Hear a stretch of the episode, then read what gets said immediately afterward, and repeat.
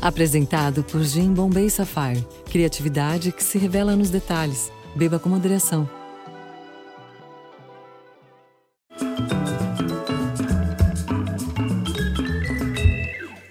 Esse cara que está com a gente hoje é uma alegria. Ele é um desses alentos que a música brasileira traz e podem nos justificar como nação. Sem exagero, com exagero. Um país capaz de produzir criadores assim não tem mais como voltar atrás. O Brasil existe e se ergue também sobre notas musicais, vozes, harmonias e melodias. É nós. Nascido no berço madureirense do samba, o instrumento de percussão dele é o piano, que já o levou além, para longe da terra batida do jongo da serrinha.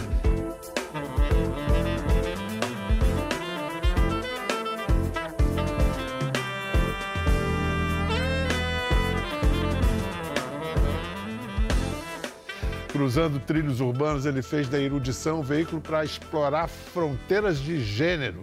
O jazz deu a senha e a partida. Ele é o nosso representante mais proeminente do afrofuturismo, esse movimento que mescla tradição africana e ficção científica em fantasia. Mas a esse locutor que vos fala, me parece que o compromisso dele não é com a modernidade, e sim com a eternidade de um som. Um, um, a permanência do som. Como é bom receber Jonathan Fair.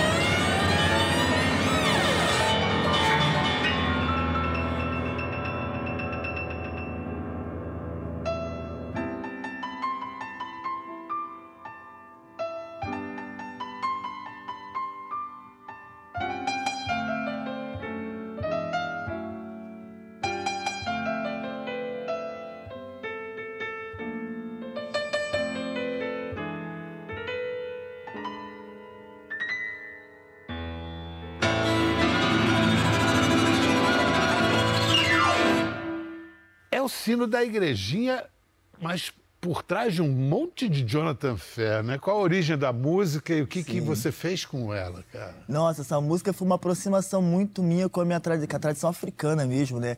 Eu fui criado na igreja evangélica, com, com toda a tradição da igreja evangélica, que eu acho que também, hoje eu percebo aqui no Brasil, a gente fala muito sobre ancestralidade no candomblé e na Umbanda, que também está ali.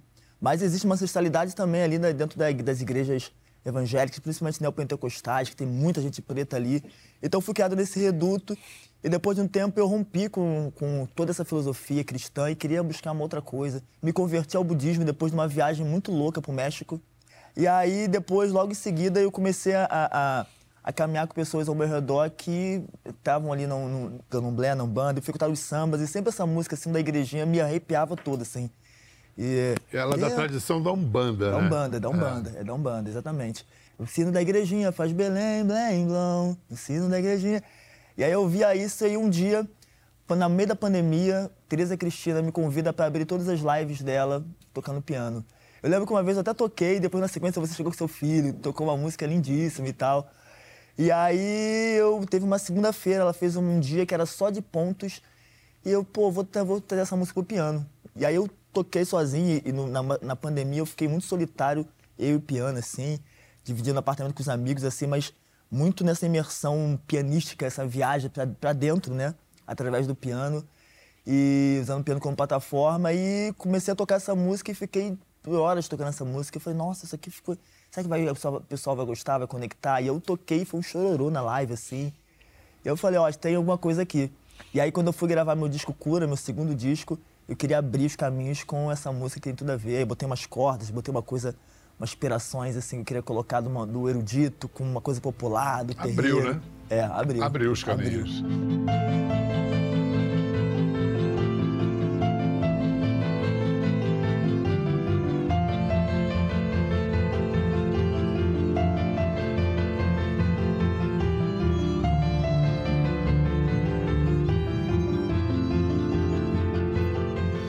Você é Portela ou Império? Eu sou Império, eu sou Império, eu sou ah, imperiano. É. Eu sou imperiano, mas eu amo Portela Porque Portela também. É Oswaldo Cruz arrumar... e, Portela é Oswaldo Cruz é. e, Império é Madureira. É Madureira, é, é. Mas tá tudo ali, no pessoal do Portela, eu amo vocês também. Ter que, tem que ter, um, tem que ter os dois ali, né? É. É, pode dar uma pulada de cerca é... de vez em quando, ninguém vai ficar tão triste. É, porque eu, eu amo Arlindo Cruz, assim. Arlindo sempre foi imperiano, ele é imperiano, né? É. Teve agora uma homenagem linda para ele e tal. Então, Isso. o Império me tomou ali e eu frequentava a Serrinha a minha, a minha infância toda, então. Isso você também... frequentou o jogo da Serrinha, sim, sim, naturalmente. Sim, Serrinha ali. Então a primeira coisa que você ouviu foi samba. Foi, foi, sem dúvida. Como, né? Todo brasileiro, mas ainda mais nascido. Você é de Congonhas? É, eu sou da Congonha. Eu morava. Da Congonha. É, o Morro da Congonha, ela ficava em, ela fica né, em frente ao Morro da Serrinha. Sim. A igreja que meus pais, meus pais frequentavam era na Serrinha, então eu acabava fazendo esse, esse translado, vai e volta. E era muito interessante, enquanto na Serrinha tinha o João da Serrinha, tinha outras coisas. Na Congonha era samba, muitos compositores vindo de lá também, de samba lá. E, e, e muito funk. O funk ali dos anos 90 tava bar em frente à minha, minha casa todo, todo final de semana. Então, tudo bem, eu consigo ver o samba, consigo ver o funk, o jongo e tal, mas um piano eu não consigo ver nesse meio ambiente. Como é que o piano foi parar na tua vida? O cara? piano, o piano, uma coisa muito interessante. É, é, o piano, o jazz se apresentaram silenciosa pra mim, silenciosamente para mim, Biel. É, eu, meu, meu pai trabalhava a semana toda e no final de semana é o dia de folga dele para ficar com os, com os amigos, com a família e tal. E aí à noite sentava meu pai e minha mãe para assistir o um programa chamado Pianíssimo, do, do Pedrinho Matar, que foi um grande pianista. Incrível. Pedrinho Matar, um grande divulgador da boa música. Sim, né? nossa, maravilhoso. Ele que te apresentou é, jazz? Eu, ele, ele apresentou o jazz, porque eu, eu sentava lá e, eu, e, meus irmãos adormeciam, eu sempre fui notívago, sempre fiquei até altas horas acordado desde cedo. E aí ficava meu pai e minha mãe vendo o programa, eles adoravam. Eu ali comendo uma pipoca, uma pizza que meu pai fazia recebendo a axé dos dois ali, o masculino e o feminino ali, um aconchego, e vendo o programa, eu tocando piano, os temas de jazz, do Kellington, umas coisas que eu nem sabia que iria conhecer depois. Mas eles adoravam e isso também, por consequência, também adorava aquilo ali, eu ficava ouvindo. Então, é, depois de um tempo, com nove anos, hum. é, eu passava e via uma plaquinha saindo da escola, eu via uma plaquinha dar-se aula de piano. E eu fiquei convencendo meus pais toda semana, pô, me bota aula de piano, quero fazer piano. Aí meu pai comprou um tecladinho para mim, não para mim, né, para família, porque era um brinquedo era de todo mundo, cinco filhos. Então, eu comecei a levar a brincadeira a sério demais, tirar umas coisas de ouvido, tirar umas outras coisas, e tocar e tocar. E aí até que a hora olhei, eu tava apaixonado, me colocaram na aula de piano. Fiquei alguns uns três, quatro meses na aula, na aula de piano tocando, é, estudando, até que é, meus pais falaram assim, Jonathan, ó, apertou a grana aqui, vamos ter que tirar da aula de piano. Eu até brinco com o pessoal que toda vez que surge uma crise qualquer lugar, a primeira coisa que corta é a cultura, né? e aí eu, eu, eu, eu fiquei pensando, nossa, fiquei uma noite pensando como é que eu vou fazer, não quero parar, super empolgado com a aula de piano. resolvi vender jornal, depois vender outras coisas, com 9 para 10 anos, para poder continuar nas aulas de piano. E aí nisso eu comecei a, a vender água sanitária. Eu falava assim, ó, para pagar as aulas, as aulas de piano. Aí, ah, meu Deus, aí as senhoras se, se emocionavam, ia lá e me ajudavam. E aí foi rolando um músculo da abundância muito bonito assim. Aí depois um professor descobriu, acabou me dando uma bolsa de estudos. E aí depois disso eu falei assim, daqui não paro mais. E ouvir, ouvir jazz, quais foram os, os, os, clássicos de jazz que fizeram a sua cabeça, que você falou, caramba, que você descobriu o que era o jazz? Foi a Love Supreme, Joe Coltrane. Eu tinha, eu, eu, já isso já com 18 anos. É muito interessante que os pontos é, culminantes desse processo com música foi nove anos e nove anos depois, 18 anos, foi quando eu eu, eu, eu, eu, eu, eu, eu entro nesse processo. Com 27 foi quando eu falo, bom, agora eu vou ser, vou fazer a minha música, não quero tocar mais com outras pessoas, quero fazer o meu som e foi uma coisa de 9 e 9, não, não tá sei porquê. Cabalístico, é, é cabalístico. É, é. Mas com 18 anos, eu numa aula de música, é, Escola de Música Vila Lobos, que eu estudava lá no Rio de Janeiro, tinha uma aula do professor Mauro, já falecido, chamado Estética Musical. E ele simplesmente colocava um, um, disco, um vinil lá pra gente ouvir coisas que ele achava importante. Janis Joplin, é, é, sei lá, um, um, disco do Beatles. E era interessante porque ele, antes de falar, de tocar o disco, ele contextualizava. Isso era muito bom, eu adorava, eu sempre gostei de história. Então, de onde vem, para onde está vem, indo. quem gravou, e esse é. produtor aqui que produziu aqui também produziu o disco não sei quem, que ganhou o prêmio não sei aonde. Então era um emaranhado de coisas que quando você ouvia o disco você estava totalmente debruçado sobre ele. Nesse dia específico. A compreensão aumenta muito. Muito, é, muito, é. muito. Nesse dia, eu não sei porquê, acho que eu peguei um engarrafamento, eu cheguei e estava no finalzinho da explicação dele já para ele dar o play no disco. Então eu cheguei só para ouvir praticamente. Eu não sabia quem era Coltrane, não tinha entendido, não sabia de nada. As informações vieram depois. Quando eu dei o play, eu fiquei, eu não sei nem explicar, Biel, acho que foi. Esse disco mudou minha vida, mudou minha escuta. Na hora, eu confesso que eu não entendi nada. Mas não foi um, um não entender, eu me senti afetado. Porque eu até então estava acostumado a estudar canção, refrão, estrofe. Aí veio um cara. De repente. De... I love you. Eu falei, meu Deus, o que, que, que é isso? E aí eu lembro que na, na mesma semana eu fui na biblioteca, perguntei se tinha esse disco lá pra ouvir. E aí, ah, tem isso aqui, tu quer procurar jazz? Tem outras coisas. Aí já me deram esse, Miles Davis, me deram Hermeto Pascoal, que até então não conhecia. Então veio a turma toda de uma vez só, assim. Então Mas foi... se você tivesse que ter o rigor de um professor antes de apresentar um disco do Jonathan Fair. O disco do, do, do Jonathan? O teu. Ah. é, os teus até agora Ai. você tem. Nossa, muita coisa. Acho que o Cura. O Cura. O Cura é um disco que ainda vem me marcando muito. Porque é um disco. Com esse nome no meio da pandemia, da pandemia. né? Dizer, um... É, muito forte, muito forte, Biel. Foi acho que quando eu entendi que a espiritualidade tinha que atravessar minha música, senão ela não ia acontecer nada.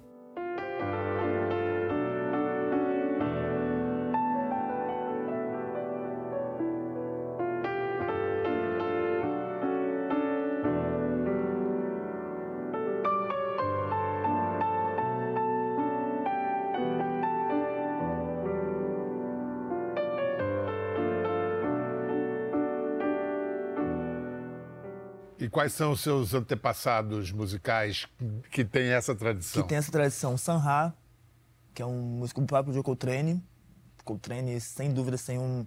Seu avô era, era maestro ou coisa parecida? Então, meu avô, meu pai, diz que, não conheci, meu avô ele faleceu, eu era muito pequeno ainda, então eu não tive essa possibilidade de trocar com ele. Sei. Mas meu pai diz que meu avô era maestro, é, que ele regeu uma banda de música na, nos anos 60, algo assim. E depois minha mãe falou que o meu, o meu, o meu avô, parte de mãe, é, tocava numa banda de baile. Inclusive eu herdei o cavaco dele, que tá guardadinho lá em casa lá e tal. Então tem uma. Mas assim. Então tem os genes do avô, tem, tem os, os memes de Coltrane. Sim, e, sim. É, quem mais você disse? O Sanha. Isso, isso. O Sanha. Tem o meu tio-avô, que é o, o vovô Nanis, que a gente chamava também, que tocava também um pouquinho também. Então, essa galera foi influenciando demais. Aí o Cura, eu acho que tem esse esse rigor é, é, é, é, porque o Cura, esse disco interessante, eu não pretendia fazer um disco quando, quando, quando o Cura apareceu. As músicas que eu fazia com, o Cura eram para eu me curar. É, e aí eu sentava no piano e ficava ali. E às vezes eu tava com vontade de chorar e não conseguia expressar esse choro, que é uma coisa que eu falo até nos shows, assim, que é muito do, do masculino até, né? Dificuldade de chorar, de exprimir. Então, eu me emociono, mas a lágrima não vinha, então eu escoava tudo no piano. Chorava pelos Chorava dedos. no piano, pelos dedos, exatamente. Olha só, é, eu soube que você, há pouco tempo, esteve com esse cara. Eu tive uma conversa com ele via remota, que ele estava em Nova Orleans, João Batista. João Batista. E parece que ele ficou encantadaço com o seu piano. Como foi esse encontro? Vocês vão fazer alguma coisa juntos? Sei, vamos tô deixando pro universo aí desse dia aí. A gente já falou, eu com a Tânia, minha empresária, deu um, um check com, com o tour manager dele, então é, tá acontecendo alguma coisa aí, não sei. Vamos ver, mas assim, a gente assistiu o show dele, fiquei encantado pelo show dele. E aí, um pianista que tinha tocado antes com a Samara Joy, Sim, que é ótima. veio, me viu e veio falar comigo. Cara, eu sou teu fã. Eu- falei, pô, tu acabou de tocar. Eu ia falar que você foi maravilhoso. Ele, não, eu vim falar. E a baixista do, do, do, do John também veio falar comigo também, que já conhecia meu trabalho. Eu fiquei até super encantado, sabendo que tá chegando pra esses músicos que estão, assim, rodando, fazendo um monte de coisa. E eles me convidaram pra ir pro camarim lá, pra conhecer. E aí, naquele momento ali, ele tava tocando uma coisa, alguém falou, ó, o John, o Jonathan aqui e tal, não sei o quê. Aí o pessoal falou assim, é, é, o, o- o Jonathan é o John Batista brasileiro. Eu fa- Aí eu falei, pô, será que nele não é o Jonathan Fé americano? Boa! Boa! Eu falei, não, peraí, gente, vocês estão no Brasil aqui, calma aí, É linha de isso. Tamaracá. Arroz, feijão, arroz, feijão, hambúrguer, hambúrguer. É. Chiclete mistura com banana. E- Não, mas foi Aham. clima- clima de descontração. Sim, na brincadeira. Aí ele pediu pra eu tocar. Aí toquei, inclusive eu toquei essa música, eu choro. Sei.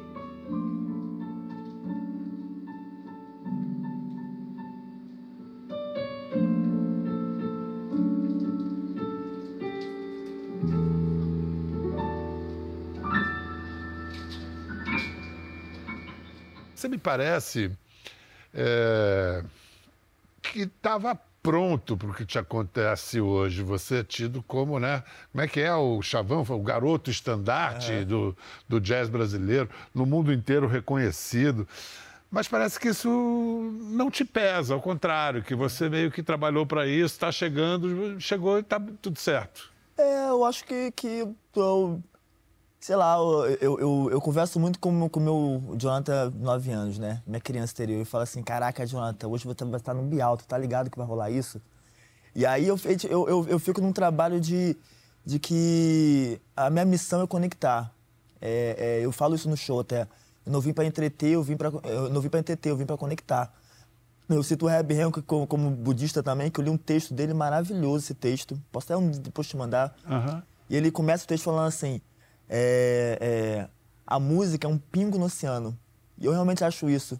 A música é maravilhosa, eu vou estudar, tem muitas coisas, mas ela, se não tiver con- conexão, se não tiver amor, se não tiver o brilho no olhar, o, o- todas essas outras coisas, não, adianta. Então, eu fico achando que, que é isso. Faço música pra poder estar aqui agora trocando ideia contigo. Então, eu fico tentando pensar que eu tô numa jornada e a partir disso eu. Ih, ó, tem essa água aqui. Aí eu vou beber essa água. Hum, gostei disso aqui. Aí vou ali, ó, tem uma pessoa ali que tem uma conversa interessante. Aí vou ali.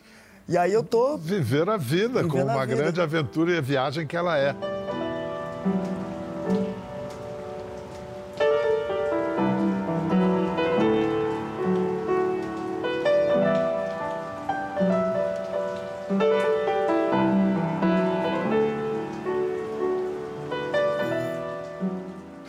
Escuta, eu- a impressão minha, ou você cada vez mais abre a sua arte num, num- com o perdão da palavra, num estilo mais pop, assim, de estar dialogando com todo mundo. Teu último disco, inclusive, chama-se Liberdade. Liberdade. Está se dando essa liberdade. Tem parcerias com o Rashid, com o Caê Guajajara. Jajara, Avoar, é, Tássia Reis, é, Lued Luna, Stephanie, Tuyo. Então, você Jazzington. tá abrindo. O jazz e o hip hop são irmãos ou é avô e neto? Ó, eu acho que são. Eu diria pai e filho, hein? É, né? Eu diria pai Perto, e filho, assim. assim. é. O hip hop ele tenta se descolar e falar que não sei o quê, mas o jazz tá ali, vai lá, meu filho, vai lá, daqui a pouco a gente se encontra. Ao mesmo tempo que eu conheci o Coltrane, que, liber- que emancipou a minha arte, eu conheci Racionais MC, que emancipou o, o meu ser político. Eu descobri que era preto ouvindo Racionais. Nego, drama. Eu tive a oportunidade de falar isso já para pro, Mano Mano? Brown. E aí falei, e foi o Mano Brown com Racionais e MC, e foi, e foi MV Bill, que é no Rio. Então eu comecei a ouvir, eu falei assim, caramba, isso aqui existe, existe racismo, existe isso aqui, existe. E aí comecei, esses dois lugares foi muito interessante, né? Que de um lado o me puxava uma emancipação é, é, é, artística, de outro lado o rap me puxava para uma emancipação política. Então, em algum momento eles se encontraram. E aí eu já fazia umas experimentações nos shows, chamava um rapper para cantar, mas eu queria é, é, é, oficializar isso no álbum. E aí o Liberdade ele é irmão do Cura, de alguma maneira, porque o que eu fiz foi pegar o disco Cura e samplear para fazer o Liberdade. Eu peguei o disco, cheguei vários, chamei vários amigos beatmakers, DJs, produtores e falei, gente, open bar de sample aí. Fique à vontade. E aí a galera me devolveu, em cima dos samples eu criei mais coisas, botei cordas, gravei umas paradas. Tirou onda, É. hein? Sampleou assim mesmo. Assim mesmo. E depois convidei Rashid, convidei a galera, umas coisas eu escrevi eh, sozinho, outras em parcerias. E aí saiu, assim, a, o Liberdade, que realmente tem me trazido outras possibilidades de ser de artista mesmo. Por dias mais fáceis, notícias mais leves. Com a grandeza e elegância de Wilson das Neves. Tudo é breve, mas o bem que se planta é eterno. É a flor no asfalto, a poesia no fim do caderno. Eu já fui salvo por um som que nem sei de onde. Mal sabia o que era um dom, mas já mirava lá longe. Longe se sonhar, aqui for crime, não me prendam. Quem tá errado é o mundo, eu tô torcendo pra que aprenda.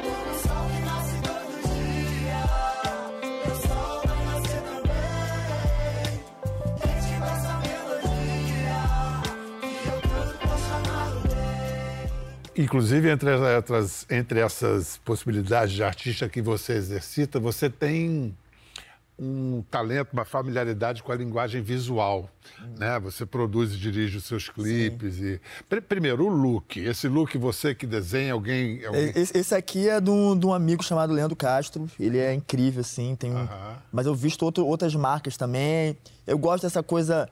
eu- minha, minha irmã, Sulamita, ela, ela é estilista. Então, ela, quando eu morei, morava com, meu, com a minha mãe, com, com elas e tal, essa, essa veia artística tava, da moda veio muito próximo. Mas sabe que uma, anterior a isso, eu falo uma coisa que a galera fica rindo assim, que quem me influenciou na moda foi o Djavan. Que por quê? Por que isso? Porque eu era um garoto jovem, é, negro, pobre ali, tentando correr atrás das coisas e sair às vezes do- de manhã para poder sair da escola para estudar música na escola de música lá no setor da cidade, longe de Madureira, depois voltava 9, 10 da noite, pegava ônibus, enfim. E aí teve um dia que eu tava surradão com tênis velho e um, um cara que andava comigo na época falou assim: Pô, cara, olha você, esse estado. Tu fala que é ser músico, ser artista, produtor desse jeito. Só se o Djavan te visse assim, ele ia te chamar pra fazer alguma coisa. E aquilo me tocou, nossa, o Djavan, mano, o Djavan não vai me pô, o Djavan era minha referência, aí até hoje é minha referência. E o Djavan é covardia, não vai, porque Djavan é elegante até pelado, cara. Eu lembro, Biel, que, eu, que eu, eu peguei o primeiro cachê que eu peguei na sequência, fui pra um bazar desse de. de, de- de- que agora o bazar tá, tá, tá, tá hype, né? Mas na época, bazar você pegava coisa um real, dois reais. Gastei tudo, pedi pra minha irmã pra me ajudar, peguei umas revistas de referência, e a partir daí começa a minha relação com a moda. Aí, enfim, depois. Esses acessórios, o cabelo e, e esse risco aqui. Esse risco também, tudo as histórias, as histórias, né? Vou até tirar aqui pra galera ver. Tá. Isso aqui, eu, eu fui roqueiro da minha adolescência. Sei. Então, teve um dia que, no meu devaneio aleatório, não sei por que gargos d'águas, eu resolvi subir na beliche com o violão que eu tinha em casa, ouvi um som e, num determinado momento da música, quando eu tava... Tá, dá, dá, tu, plato, ia pular e cair com o violão no chão. E aí nessa, nessa quina do violão bateu assim, ó, tal, na minha, na minha, aqui no meu, no meu, na minha sobrancelha. E depois ficou esse risco que nunca mais saiu. E aí antes eu tinha vergonha, eu falei, nossa, aqui ficou horrível. Agora você carrega. Eu assumo, claro, eu assumi. E não claro. só assumo, como eu, eu, eu, eu- chamo a atenção pra ele. Diga que é a sua marca xamânica. É minha marca chamando. É, é isso. Então vamos lá, vamos fazer o seguinte: antes de ir para o intervalo, a gente vai ouvir, vai ter um aperitivo desse novo trabalho do Jonathan Fer, Meu Sol. Como o sol que nasce todo dia, meu sol vai nascer também. Quem diga essa melodia que eu canto pra chamar o bem. Como o sol que nasce todo dia meu sol vai nascer também. Quem diga essa melodia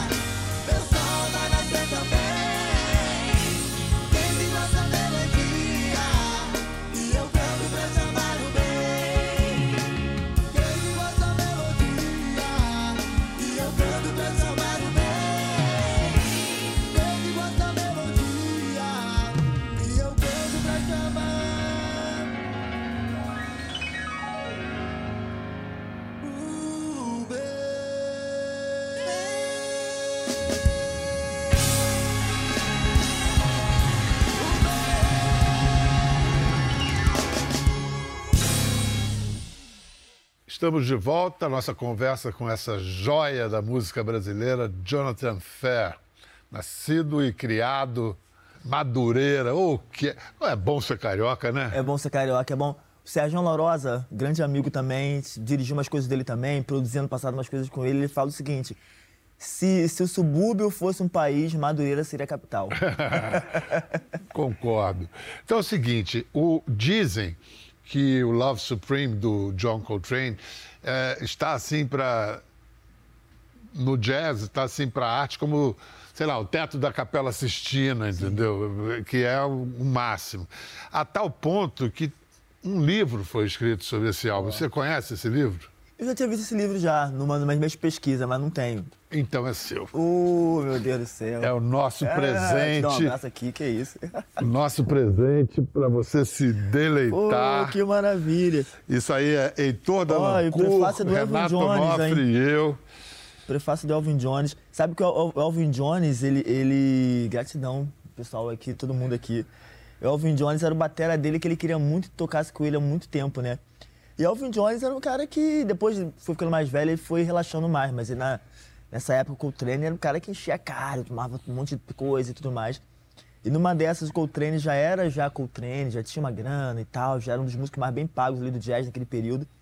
E ele tá com um carrão, assim, um carro super caro da época, e aí o Elvin Jones pede emprestado o carro. E aí ele estraçalha o carro, bate o carro bêbado, o carro fica destruído. Aí diz que o John Coltrane tá ligando pra ele pra saber, pô, ter ensaio, tem show, cadê o jogo, cadê o Elvin, cadê o Elvin? E nada, o Elvin não atende o telefone, não atende o telefone, aí vamos bater na casa do Elvin. Aí o, o Elvin, super sem graça, Coltrane, pô, quebrei seu carro todo. Ele falou, irmão, tá tudo certo. Um carro eu compro outro, mas onde eu vou arrumar outro Elvin Jones? Ah, Eu acho isso tão bonito, né? Que é o- a relação de Coltrane com as pessoas, né? Obrigado, axé. Você curta a leitura e então a gente fecha com Love Supreme na versão de Jonathan Fair. Até a próxima.